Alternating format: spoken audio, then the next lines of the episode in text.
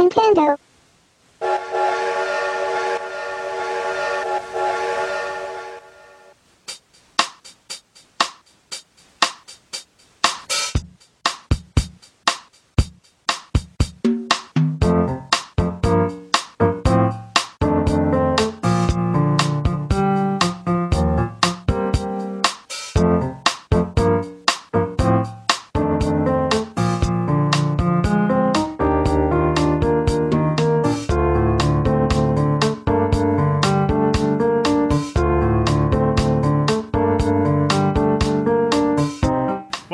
Nintendo Voice Chat with a very special treat. I am Jose Otero, once again joined by Brian Altano. I can't believe you referred to me as a special treat. That was so sweet of you. Well, we also have uh, two special guests. We do. today. That's right. So Bill Trinen from Nintendo Treehouse, also joined by Ann Lin, who's also a member of Nintendo Treehouse, here to talk a little bit more about Animal Crossing. Uh, you know, Happy Home Designer is coming really soon, and we wanted to sort of talk to these folks a little bit of, uh, and get a bit of a peek behind the scenes. You know, sort of working on these games, localizing these games, and sort of helping people just kind of learn where some of this special stuff comes from.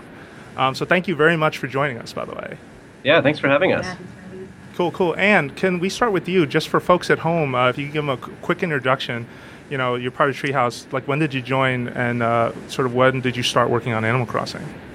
Um, well, let's see. I joined localization back in 2004, back in the bad old days, um, when we were still in the, the old treehouse, a kind of windowless secret room, a bit dusty. Um, and I started off as a localization writer and editor.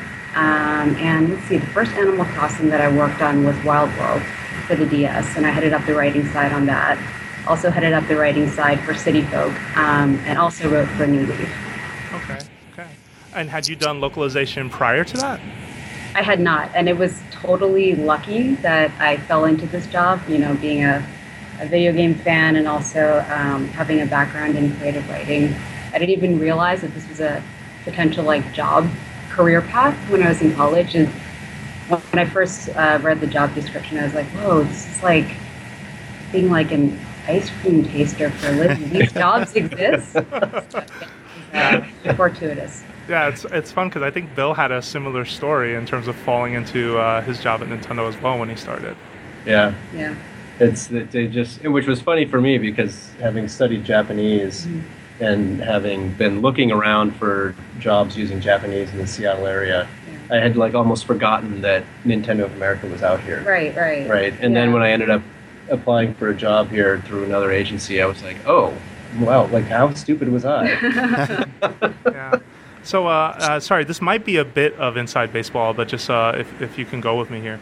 I've heard with localization, uh, there are writers and there are translators and there are writer translators. Like, do you guys prefer the roles separated or do you like them together to have someone who can do both? Um, do you mean localization at Nintendo or localization? Yeah, localization at Nintendo specifically.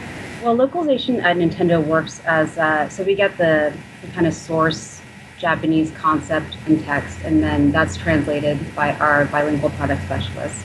Okay. and then it's kind of reworked by the writer editors into something that is um, more suitable for our market. Okay, okay. yeah, so we have two. We have the the bilingual side and then the writer side, Right. and and they work close in hand um, Okay. with with one another as they go through that process. Mhm. And of course, after the, the writing step, we also localize our products into uh, French and Spanish. Okay, okay. Do they base that off the English script or do you hand them sort of the raw? But they are also making changes to um, make the content more fun and appealing for their, their markets. Okay, okay. So then, uh, Bill, as a, as a Treehouse veteran, uh, what was your first experience with Animal Crossing? Like when it showed up, I mean, what went through your mind? Well, actually, my first experience with Animal Crossing was actually the N64 version that didn't launch here in North America. Um, it launched in Japan at the very end of the N64 life cycle, and at the time, the the dev team in Japan, I think they had shown the game to some folks um, on the on the U.S. side here at NOA fairly early on in development, and the initial reaction they got, I think, early on was that yeah, we don't know if we'll launch that game in North America, which of course is rare for a, a game from EAD. And so that, but that dev team under Mr. Eguchi, they just said, oh, okay, well, if that's the case, we're going to make the game the way that we want to make it for the Japanese market. And they went to work on and finished the uh, the N64 version. And and as the game got close to being done, um, they said, well, why don't why don't you guys take a look at it one more time? And they sent a version over to us, and myself and Tim O'Leary and a couple of other folks, uh, four of us, all set up houses in one town on the N64 version. And with that version, you basically you had to pass the cartridge around and take turns, and mm-hmm. so it very quickly turned into a fight to see who could get the cartridge first in the morning every day, because early, you know, you're the the, the store is small, and it's like whoever gets in there first and gets the shovel or the fishing rod has a leg up over everybody else. Yeah. It's like right? a land grab. Yeah. Yeah, totally. and uh, and but we would and so we would pass the cartridge around all day long, and I would play for a little bit, and I'd give it to Tim, and Tim would take it and give it to somebody else, and I would go to Tim and be like, "Dude, where's the cartridge? I want to play again."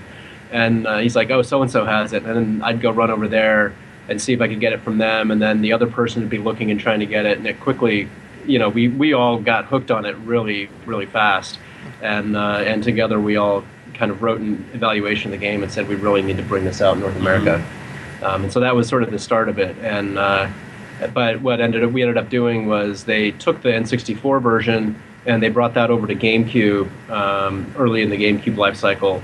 Uh, and they added a few things to it, um, but it was basically the, the same game as the N64 version. So we did the initial localization based off of that, uh, and it was uh, that was also I think it was we started work on that shortly after the launch of GameCube, and probably spent a good you know 10 months to a year working on it which I'm glad you did, by the way, because that created uh, a similar rift between my roommate and I in college, where we both moved into the same town, and we would kind of take turns being like, "Hey, you're going to class today, right?" "Yeah, yeah, totally." And I'd come back, and it would be like six months in the future, and his whole house would be paid off, and I'd still have a shack, and everything in Nook Store was sold out. Yeah, it was it was it was fantastic. I really spent I spent I don't know if I've really talked about this on this show, but I've, I've, spent I spent hundreds of hours playing the first Animal Crossing game for GameCube, and it's like this. It came at a time in my life when I was you know what 19 20 years old or, or, whatever it was we were supposed to be playing like real manly games. And i was like you know what? It's or, I, or maybe you're maybe you're supposed to be studying for your college. or that yeah there's sure there was that. Uh, hey i got here somehow. Um, but I, I, would rather stay home and roll snowballs around and you know collect the entire lovely furniture set and stuff like that you know? So uh, it was it was always a very special game. And i think that one thing that i really appreciated was the the level of sort of humor in the script that did it did really. I mean, it's in, in terms of Nintendo games, it's probably it's it's some of the most densest uh, not really in terms of how heavy the dialogue is, because no characters die or anything like that. Hopefully, they I know they move away. You don't know what they happens. move away, or you come back to your house and it's full of roaches. It's dark. It's real bad. but uh, in terms of having interactions with characters, I remember sitting there at, at two o'clock in the morning, actual real human time, and just talking to animals over and over until they were like hey, I found this piece of furniture. You want it? And you would just have these interactions with them that would go on for hours and hours. What's what's it what's it like, sort of of, of honing in on, on each individual character trait like that and when you're localizing a game? What's it like? Um, well, I guess we're always thinking about the end user experience and also trying to make little magic moments for someone who's maybe playing the game a lot, a lot, a lot, and getting maybe that one message, you know, that one like secret message. Mm-hmm. So trying to think about it from that perspective um, I think there's also a fair amount of because all of the Animal Crossings have always involved like big teams of writers and translators. There's a lot of like kind of creative back and forth that happens, and I think people feed off of that.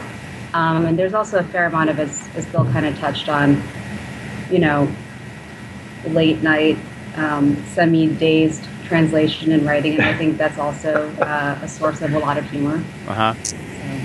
Okay.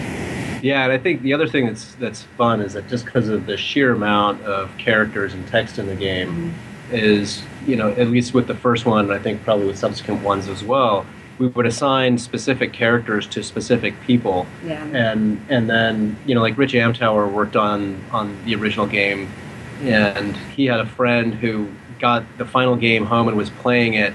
And he was like, "Whenever I talk to this character, I hear you, Rich. I hear your voice." Which character is that? I'm trying to. I can't remember who Was it was Gulliver? now. It- It sounds yeah, like I think Gulliver. it, it might have been Gulliver. But yeah, and so it's like you have specific characters in there who sort of take on a little bit of the personality of the individuals that translated or did the, the final write on them. Did did Rich was Rich the kind of guy that would fall asleep on a beach and wake up with random random trinkets from all over the world and not really remember how he got them? I think we're supposed to reveal that, Yeah. but yes. okay, he's yeah. I was I was actually talking to uh, Jose about Gulliver earlier. He's really one of my favorite characters in the game because you don't. I mean, there, a lot of the other characters, some of them are very moody, some of them are kind of sad, some of them are really kind of rambunctious and excited. But Gulliver is always just sort of like, kind of he's very generous and also very haggard and he just i think he's hungover. Like he just woke up and he's like oh man last night was rough. Uh, here's the eiffel tower. I, i'm never going back to paris. See you later. And then you don't see him for like a month. It's very very very odd. So how much of that sort of gets sent to you guys first from japan and how much of it can you kind of pick up on your own and go this we're going to kind of shape this character to be the way we want it to be I think it kind of depends on the character. For some of them, you know, they're very easily translatable. There's a clear analog um, in North American culture. For some of them, if it's very Japanese, then we might have to do kind of a, like I was talking about earlier, a creative overhaul to find an analog for our market. So then, going back to uh, sort of sharing that cartridge with uh, two other people at NOA and that experience, uh, was the, were you guys ever concerned that like the lack of direction, like because Animal Crossing games, like the, the initial part is well, pay off your loan, pay off your home, but then it's kind of well, it's really on you to figure out what you, what you want to develop and what you want to do. Did you guys ever have uh, sort of fear that people wouldn't get that aspect of it, that people would not understand what to really hang on to next as an objective or a thing to do? Well, no, actually, I think that because of the way that we looked at the, the N64 version and we had four different people playing together at the same time, it actually kind of showed us how different people play the game different ways.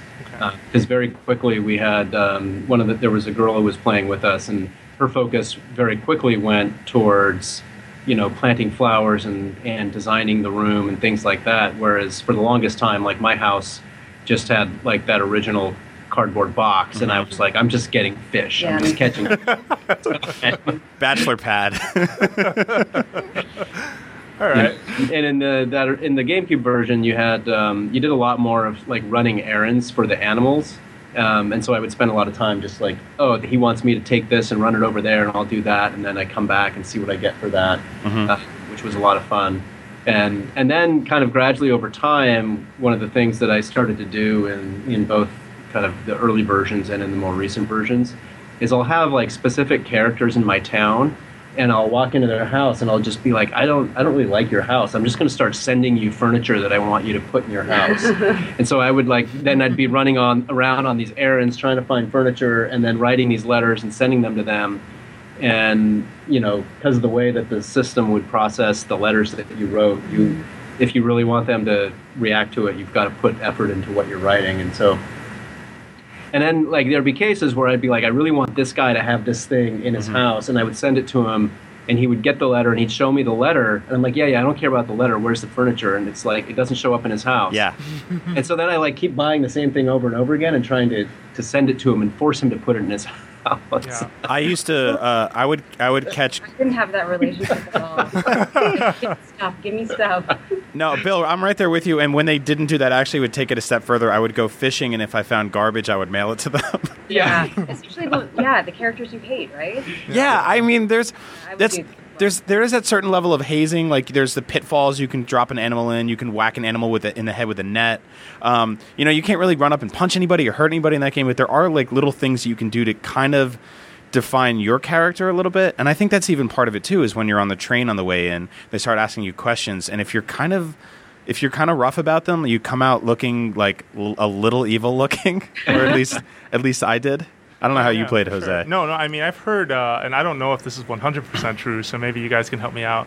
But do you know how in uh, in New Leaf people would use QR codes to sort of pave their own roads and set up like uh, basically surfaces that would make it look like a street or like a curb or whatever they wanted. If someone moved into town and set up their house right on top of one, I heard like hitting them on the head with the with the uh, bug net was a clear sign you didn't want them there. They would eventually leave, but I don't know if that's true. Someone I knew told me that. I was just curious if you guys knew. about that. I kind of don't think so. Okay, Well, I- fair enough. Could have been a lie. I I don't I don't know if it actually works, but I will admit to having used that technique many a time that I wanted to move out of town. Mm, okay. I, I, I mean, I guess that's the thing. A lot of the villagers move out of town on their own anyway, so maybe it's working. But I mean, I've had like best friend animals that are just like, "Hey, I gotta go, man. I'm sick of this place." And you're like, "Come on." no, but you are disappointed when you get that letter, right? I mean, there, I mean, talk a little bit about that, right? Like even writing these letters for these characters, like sort of how do you go about doing that? And do you have to write many, or is there just very few instances where you need to do that? Um, not to get too, not to show the bones too much of the system, but you know, there are, are characters, or there are letters that you write for um, every different character type. Mhm. Um, and I think, at least when I was working on letters like that, it was always trying to um, make it as tearjerky as possible. You know, like acknowledging that this is a real relationship that is ending, and um, how would uh, I guess just trying to elicit that kind of emotion out of the reader. Okay. Okay. So then, uh, Bill, going back to that first game, and the, the first character you meet, I believe, is Rover. Um, sort of what? Uh, how did you guys go about settling on his voice? Uh, you know, sort of because that's the first character you meet in the game, at least in that one. I like that you said voice. It's it's all like animalese. yeah, yeah, no, but you know what I mean in terms of like the, what's what he's saying. Yeah. that that kind of deal. Yeah, well, he the the thing about Rover is he's we kind of we started with the fact that he's just this this cat that you meet on the train, and and so we're like, well, he's obviously not getting off at your town. Um, we don't know where he's riding from. We don't know where he's riding to, and so we just kind of had this assumption that he's always on the train. Uh, which is why his name is Rover, which is also we thought kind of funny because typically that's what you name a dog uh-huh. uh, and and so, but he, he also because he instantly starts talking to you. Um, we just kind of were like, well, obviously he's like that person on a plane or a bus or a train who just won't stop asking you questions. he's he's uh he's John Candy in Planes, Trains, and Automobiles. I never put that together. That's actually really sad. He doesn't have a home to go to. Man, see, this is what I love about Animal Crossing, though, because there there is that there is that depth in these characters. Some of it's perceived, and some of it is sort of you uh, kind of assign them to that kind of stuff. Um, Yeah. Like I always there there is that sort of there's that idea that Tom Nook is kind of a malicious guy, right? Like he is the sort of bad guy in that game, and he's not really a bad guy, but he's a boss figure or a landlord, and I, I think people always assign those traits to those kind of people in, in, in the real world because they have to give them money, and that's you know, or work or time, and that's kind of a pain. So, uh, what's what is it? What's it like, sort of developing Tom Nook as a character?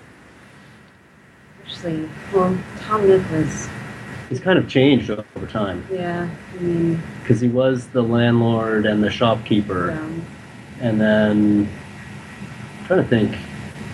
He obviously changed in New Leaf, but was he? He had a. s- What was his role in City Folk?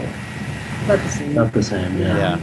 And then in this game, he's in Animal Crossing Happy Home Designer. He's sort of the boss of Nook Homes, which is a carryover from you know his his business in New Leaf. Mhm. And uh, but he is very much sort of the absent boss. You know, Mhm. he's they, they talk about him like, oh yeah, he actually showed up for work today. That's amazing. Yeah, which I really appreciate because it almost feels like, and you know, as somebody who's been playing Animal Crossing since the GameCube era, it feels like a very slow, minor, but also uh, pretty great victory over him. That he's now finally kind of out of the way. He's not like he's he's not working on his bustling empire of department stores and 7-Elevens and all the other things, and you know, he does, his kids aren't working for him anymore.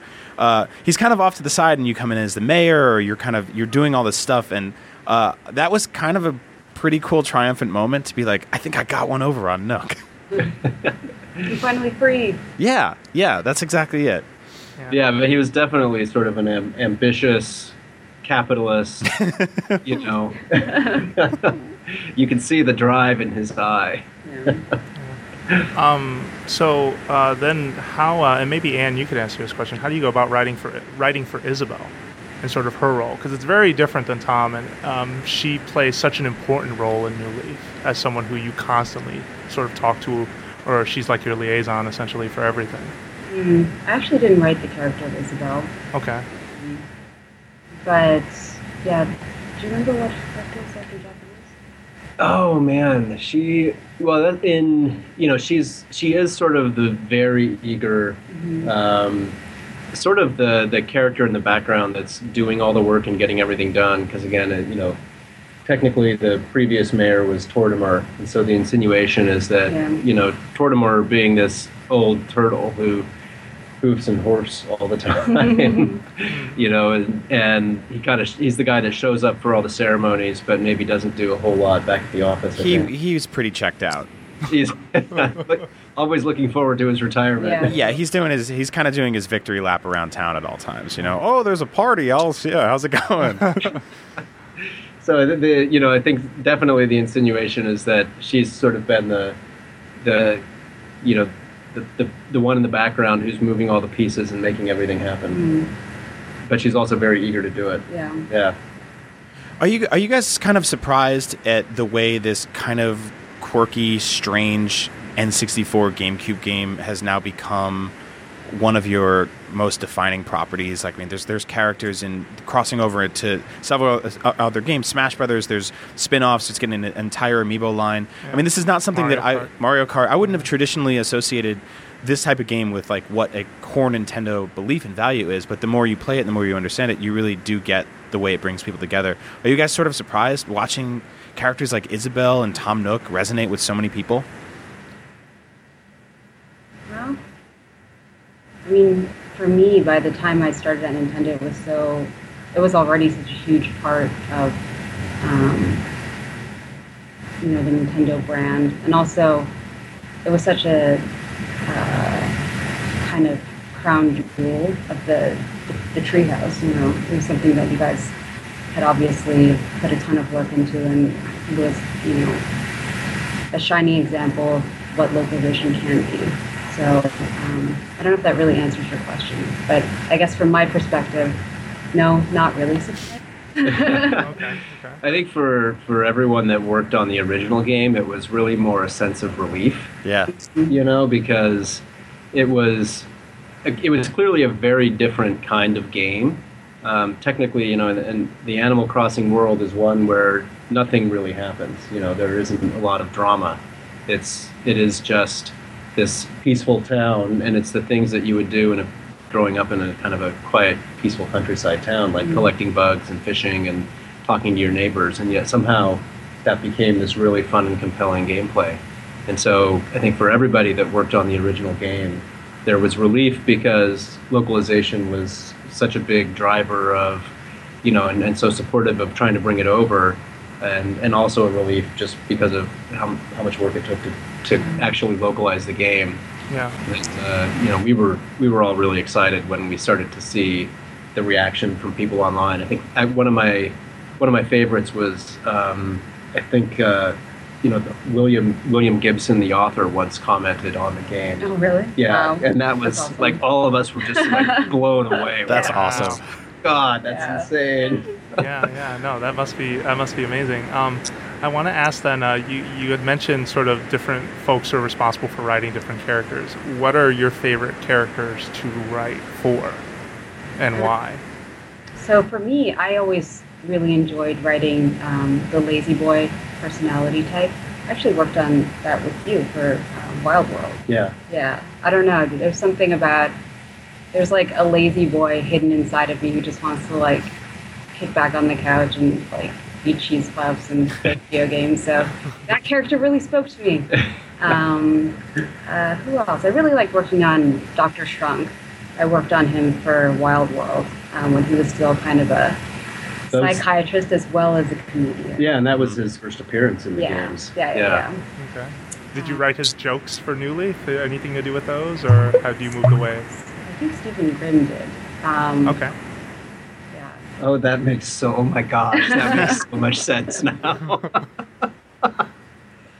Yeah, but I don't know. There have just been so many fun characters to write for, and one thing that I've always really enjoyed about working on the series is reading other people's work, like seeing where they've taken um, their own characters. Uh, I remember back in the Wild World and City Folk days, uh, we had a writer on staff, Alan, who he did all the, the Peppy Girls. And it Mm-hmm. was funny that, like, you know, from his exterior, you wouldn't think that he had this, like, hidden, you know, cheerleader inside of him that was just, like, you know, waiting to come out. But yeah, reading his stuff is always, I, I always got a really big kick out of it.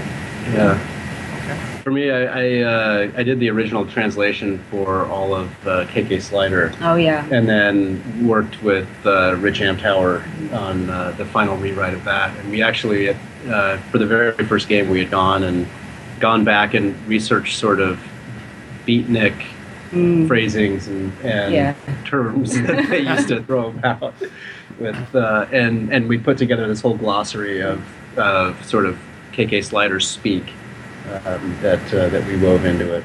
But he was he was very much just sort of based on kind of this like Jack Kerouac-y Mhm. beatnik, you know, beat poetry, guitar playing. I just want to I just want to make my music, man.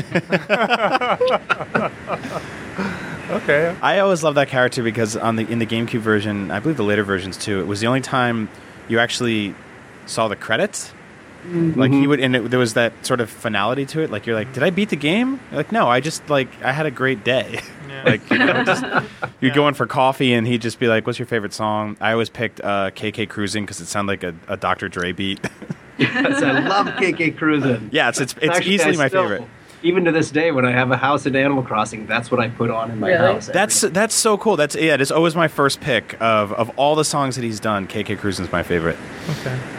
So, uh, Bill, you mentioned uh, sort of running around like catching fish or just getting the collector's bug.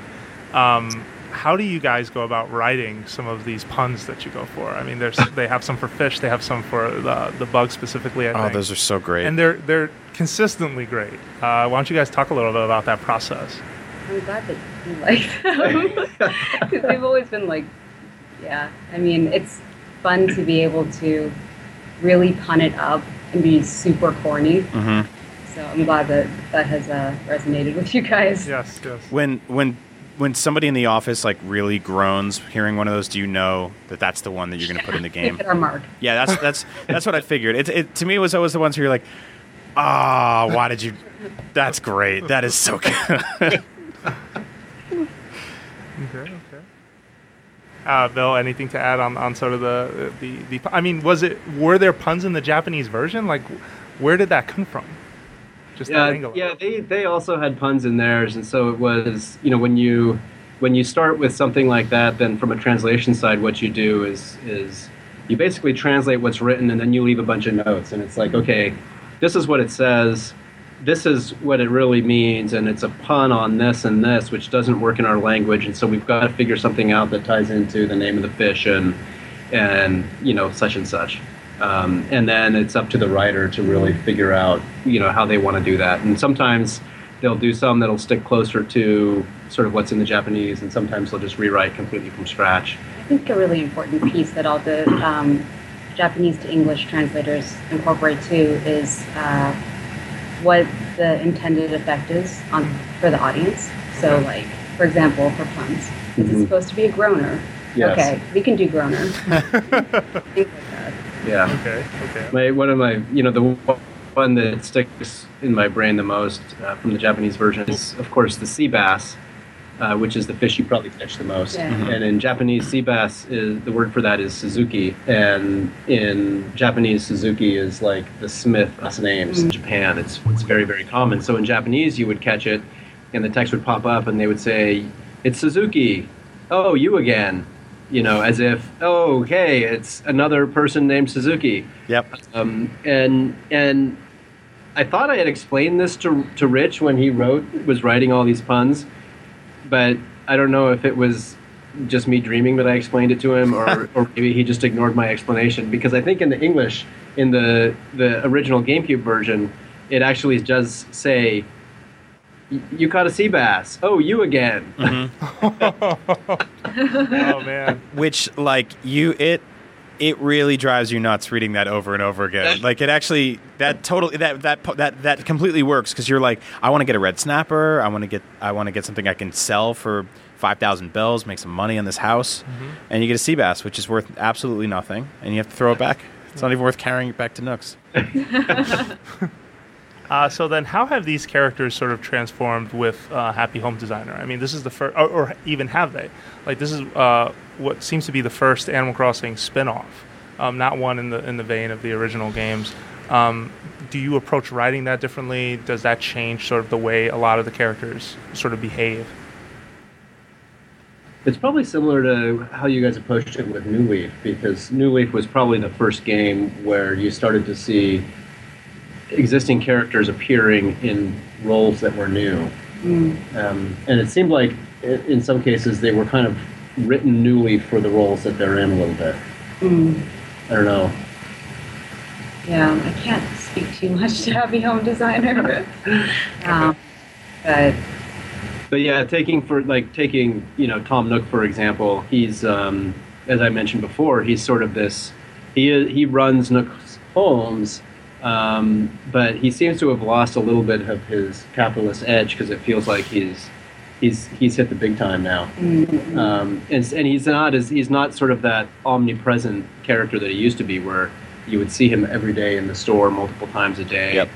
or you're paying him back constantly, and it's just sort of like he's popping in and checking in, and so he he does have a slightly different feel.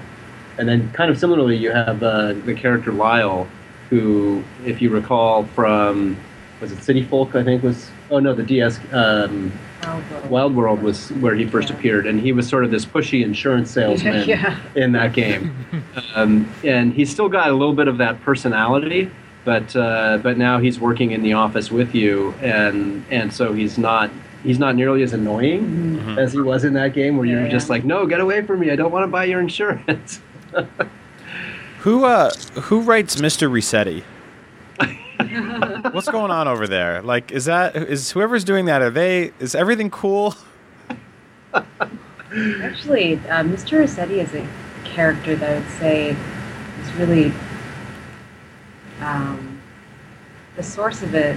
A lot of it came from uh, the translator who worked on that character, who was originally Tim O'Leary. Mhm. So he came up. I mean, He- this is my understanding of it. Yeah. That, like he informed a lot of that voice because I think in the original Japanese he speaks in like a Kansai dialect, Mhm. um, and so kind of kind of gruff, Kind of uh, gruff, very yeah. straightforward. Mhm. um, also, you know, kind of tied in more to, you know, where the mafia home base Mhm. is in Japan, and so you you know, and that's I think why he Mhm, he shows. he says things like capiche. Yeah, yeah, yeah. I never put that together. That's great. I didn't either. Actually. Yeah, Resetti's always been like so he's angry at you, but when he when he kind of like blows off the steam, he's kind of like, "Look, man, I I don't I don't want to have to do this, but I'm I but I have to do this. You know, like you were just making a mess of this world. Just please, just take care of things for me here." And you're like, mm. "All right, I actually kind of feel for you." You get a glimpse into his apartment, that weird kind of sad man cave that he lives underground in.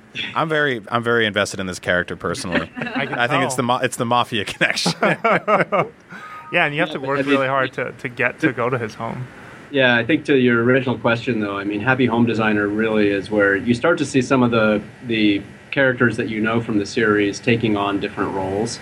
Um, you know, Isabelle is still she's still kind of the go-getter and is still there to help you with building facilities and things like that. And it's great because this time there's a lot of there's facilities that you can get in the game that haven't been in an Animal Crossing game up until now, like the Mhm. school, the hospital, things like that. Um, and so I think that's it's kind of and it's fun because then if you have amiibo cards, then you can take characters that you have amiibo cards for and you can assign them specific roles within those facilities. And so it's sort of like and, and it's I, th- I think Brian is probably going to love this when I describe it to him in this way, and I think I'm going to be uh, eternally embarrassed when I say this out loud. But it's this game is sort of about creating your own personal Animal Crossing fan fiction. Yep. Yeah. I like how you assigned uh, uh, uh, the respect and love of fan fiction to me. That's thank you very much for that. You have a whole career worth it But to, that set this up. Like I, you know, like the other, I was playing the other day, and Ribbot showed up outside, and, and basically, kind of the way that I play is I, I start, you know, you start your day every day at the job, and you come out and you see who's outside and who wants somebody to build a house, wants you to build a house for them, and and basically the way that I do it is I'm like, well, is there is there a character waiting outside who I desperately want to have in my town, or is there somebody who's talking about a house design that has that sounds like it's going to have furniture and items that I really want to have access to? And if the answer to either of those questions is yes, then I immediately will pick you know one of those two characters. And if the answer is no, then I start going through my anim- my amiibo cards and Yep. deciding okay who do I want to bring into town. Mm-hmm. But so Ribbot shows up outside, and and I was super excited because I was like, yes, I want like Ribbot is one of my favorite characters. He's the the little robotic frog, and I desperately want him in my town. And and as soon as he showed up, and I'm and he I got to start picking his house. I'm like scrolling around the map to find a space, and for some reason I tapped on the mountain, and uh, way up on the mountain, this big snowy mountaintop sort of and there was this plot of land where you could put a house and it was surrounded by a moat. And instantly my brain was like oh my god ribbot is like the evil villain of my town. And so i just i'm like i'm gonna build him like he, i'm gonna set up this whole story where I, i'm gonna he's gonna be the evil villain and i need to find somebody who's gonna be the superhero and i'm gonna design their houses like so that they're, you know I mean, no, there's a there's a great sort of sense of irony of taking a robotic frog and surrounding him by water because frogs love water, but robots hate it. well and then I'm and right then- there with you. I can fill out this fiction with you, man. This is working. right? And so then on the outside of his house, they have like I took like the anatomy statues like Yeah, from yeah. science class. So he has his house is surrounded by an army of these like anatomy statues that look sort of like zombies. Oh my god. So he'll he'll never get he'll never get trick or treaters or you know door to door salesmen or anything like that because that's uh, that sounds utterly terrifying. I like that. I like that a lot. Um, and I, I have to say that, that that's a part of the game that I didn't expect to get hooked into. Sort of uh, applying what I perceive as their pers- their personality, applying things to what their personality says to me. You know, I didn't expect that right away, and yet, you know, you can do something like that. Where maybe the instruction is just, "I like citrus fruits," and you're like, "You're gonna love them after this." Wait till you see what I'm. Wait till you see what I have in store oh, do you? We're, we're going to Costco. yeah, this is gonna work. Uh, oh, and on on your first game, your first game again was Wild World. Uh, correct. Crossing game, yeah. mhm. Okay, uh, just uh, if you can talk a little bit about your experience on that game. I mean, you, you're coming into a series that you know Bill and some folks had sort of established, but here you are, your first time working on it. Like, what? Uh, can you just talk a little bit more about that experience and, t- and talk a little bit about sort of what was going through your mind, some ideas, some original ideas you were trying to pitch or push, or I mean, was there even room for that? Well, the cool thing was that there was so much. Okay, so for like the, the characters that carried over from the original Animal, Animal Crossing, I felt like there was so much depth, kind of like you were talking about. Like Yeah. There are a lot of places to take each character. Um, so there was that, and then on top of that, there were a lot of new features too, and new characters. Like Shrunk was a new character at that point. and it was just really fun to be able to um, take them in a, a different direction. And the cool thing too about the Animal Crossing dev team, they've always been really um, open to collaboration with us. Mhm. I think that's a really special part about working on any title in the Animal Crossing series is how open they are to that. Okay. Um, Okay, and uh, sort of looking at the existing characters, I mean, do you guys compile all that stuff in like books that people have to kind of study? Like, how do how do you prepare new people coming into this franchise? Well, the funny thing is, like, as like the first day I started at Nintendo, I remember Nate Bihldorff, my boss, was like, "Okay, here's Animal Crossing. Here's what you got to do. You got to play 20 minutes every day. So that's basically how we get people started. Is like as soon as they start, you know, pick up Animal Crossing and play it because this will be part of your life at some point. Got it. Got it. Okay. Okay. And eventually that that came true. Mm-hmm. That's a, yeah, that in fact, we when we worked on the original one, it was part of the entire team's life. Yeah. It's, it was, I think, it was the only thing that we were working on for Mhm. for many months at one point. Yeah. Uh, yeah, and Nate was on there, and he did. He had a lot of fun with that, and Scott Ritchie, who's Mhm. who's still here, he was with us at the time as well, and uh, and he had he had a lot of fun writing some of the, the girl characters too.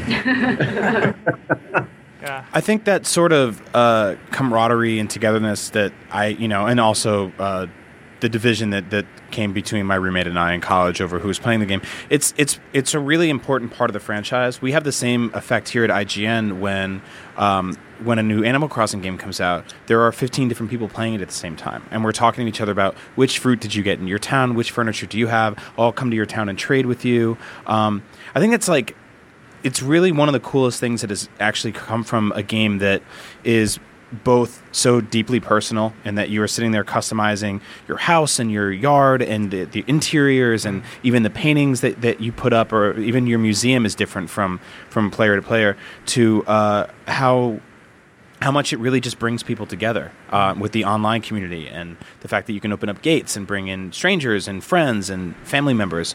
Um, so I guess I don't really have a question for that. I just want to say thank you for working on a, a series that I, I, you know, you guys are obviously passionate about, and in turn, your audience is passionate about, and I personally have been so invested in for for so long. So seriously, thank you guys for working on such an awesome game series. Well, thank Yeah, thank thank you.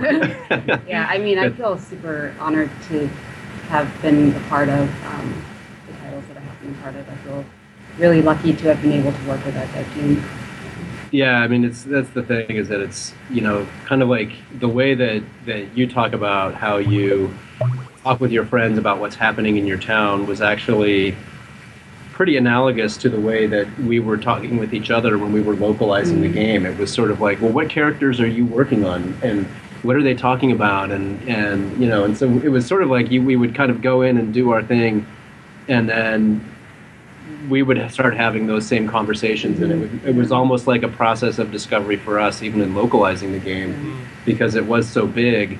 And you're like, you know, somebody would say, "Oh my gosh, I had, I was, I was working on this whole section of the game, and I couldn't believe that this was even in there." And you're like, "I haven't even seen that. Yeah. Like, how is that possible?" yeah, yeah. I, I think uh, it does come back around almost to the cartridge story you started the game with. Um, whereas, you know, I didn't experience it uh, deeply on, on GameCube, but when I did, especially on New Leaf, uh, it did turn into street passing with folks, looking at their homes and immediately going, "Oh man, so I want this, I want this." Like, and it, it did turn into, I want to say, like keeping up with the Joneses. Like, Yeah. You're just you're looking at this uh, these other creations people made, and you're like, "Yep, I need to do this. I need to step my game up, uh, or I'm stealing that coffee table because now I can buy it." Mm-hmm. Yeah. You know, on the on the Nintendo D, I'm just throwing this, throwing this out there. On the Nintendo DS one, I made like ten of my favorite rap album covers into flags for Oh. as textures. It was like Wu Tang's 36 Chambers, Nas's Illmatic, uh, Dr. Dre's The Chronic. I made like pixelated versions of all their flags and put them all over my Do town. you still have this cartridge somewhere? It's it's somewhere. I can dig it up. Okay, okay. yeah, We need, to, really- we need to put these up. I think listeners would want to see it, if anything. Yeah, for sure. Just uh, imagine really crappy looking 8 bit versions of your favorite or my favorite rap album covers from the 90s. Got it. Got it. Yeah. All right. I still want to see that. I think Yeah, for be sure, man. All right, guys. Well, thank you. Funny 'cause you you were I mean you were talking about the kind of the way that you would street pass with people and see what they had in their rooms and wanting to get all that stuff and when they we first started looking at New Leaf or not New Leaf but Happy Home Designer and the design focus on it I was kind of like well I you know I, I like designing my own room and I'm wondering what it's going to be like to have a game that's so focused on design and what I quickly found was that it actually it, it meshed with a couple of different things and one was you know I, I mentioned this idea of fan fiction because I, I always had these ideas of like what the animals were doing Mm, when I wasn't yeah. around Yeah, yeah. you know or and and then the other was as I kind of talked about earlier how I would always try to get people to put stuff in their house and now I'm like I can I can design their house the way I Mhm. want like I can turn Ribbot into that supervillain you know, or I can. It's like I can. I yeah, I can give you the house you want, or I can give you the house I want. and, and it's it's really I've. I, it's kind of hooked me in a way that I wasn't really expecting, uh, Well, which it's- I think is a lot of fun. It's sort of like that Looney Tunes cartoon where you see the pencil come in and you know erase Daffy Duck's beak and give him a new hat, or his put the mouth on the back of his head. Like you get to kind of play God a little bit, or this sort of mad scientist overseer to take these characters and make their houses the way they want. Uh, I saw uh, Dan Ryckert, Ryckert over at Giant Bomb was talk, was playing the game, and he was sharing his experiences and talking about how you know uh, one character wanted basically a nursery, so he put. Uh, uh, this this kind of crib in the middle of the room, but then surrounded it by like oil flames, and the character was kind of like, "All right, well that's not really all right. Sure, yeah, I can see that working. You know, you get to put yourself into it, so that's very cool. Yeah, but you at the end of the day, even if you are playing sort of an overseer and the person who is putting the the furniture together, the minute you throw away something that uh, they it. you get that immediate like piano reaction. Yeah. Like, oh, well, I need to put that back now. Um, or Well, else. it, it kind of feels like, uh, and hear me out on this one, but there was that show Pimp My Ride with Xzibit, where he would like latch onto something. He'd be like, "Oh, you know, your girlfriend told me you like fish tanks." Like, all right, where is this going? Well, so I turned your car into a fish tank, and there was just like fish tanks all over it. Like, I had a character in in in uh, in the game the other day say, "Hey, you know, I really like like I, I want like a library type of situation." And I was like, "Okay, we can make that happen." So I made all of the walls bookshelves. I put books all over the floor. It looked like something like uh, you know, uh, somebody would have gone crazy in. historian or conspiracy theorist. Yeah, yeah, what you exactly. yeah. You know, Okay. um, but you know, it's just at the end of the day, they were happy with it, so I was happy with it, and that's how that works. nice, nice. Well, and the funny the funny thing is too is that I actually I got I had that same character who wanted books everywhere, and and I basically took it and turned it into like this little parlor, right? And then and so you had like these. It looks sort of like the kind of room you would go put a smoking jacket on and mm-hmm. sit down. And, and totally chill by the fire. But then within the room, I made like a sub room of bookshelves around it with like a little tiny way in that you kind of have to squeak through and then you get into like the secret chamber of books in the middle and so it's like even with a simple request from one character you still have different interpretations of Yep. how you can bring that to life Yeah, Nice. Yeah, very, very true. All right. Well, thank you very much for your time. Thank you for coming on our show. Uh, definitely looking forward um, to either having you guys pop in more often, and definitely looking forward to playing more uh, Happy Home Designer. I Yeah, for sure. Yeah. I'm trying. I'm I gotta- trying. We got to compare designs. I want to see what you got. I'm trying to avoid collecting all these amiibo cards and, and figures. It's it's I it's a slippery slope. In Well, you guys, I mean, in the copy of the game, it will come. There's a there's one of the cards in there, and I'm like, oh, they did it again. the first hit's free. I may have said that before. Yep. All right. Well, thanks again, and uh, uh, for sh- for sure, uh, you're welcome here whenever to come through and uh, you know drop some more great stories behind the making of some of these games. We really appreciate hearing that. right on thanks for having us yeah it was a lot of fun Yeah. Thanks a lot, guys. Cool. Bye.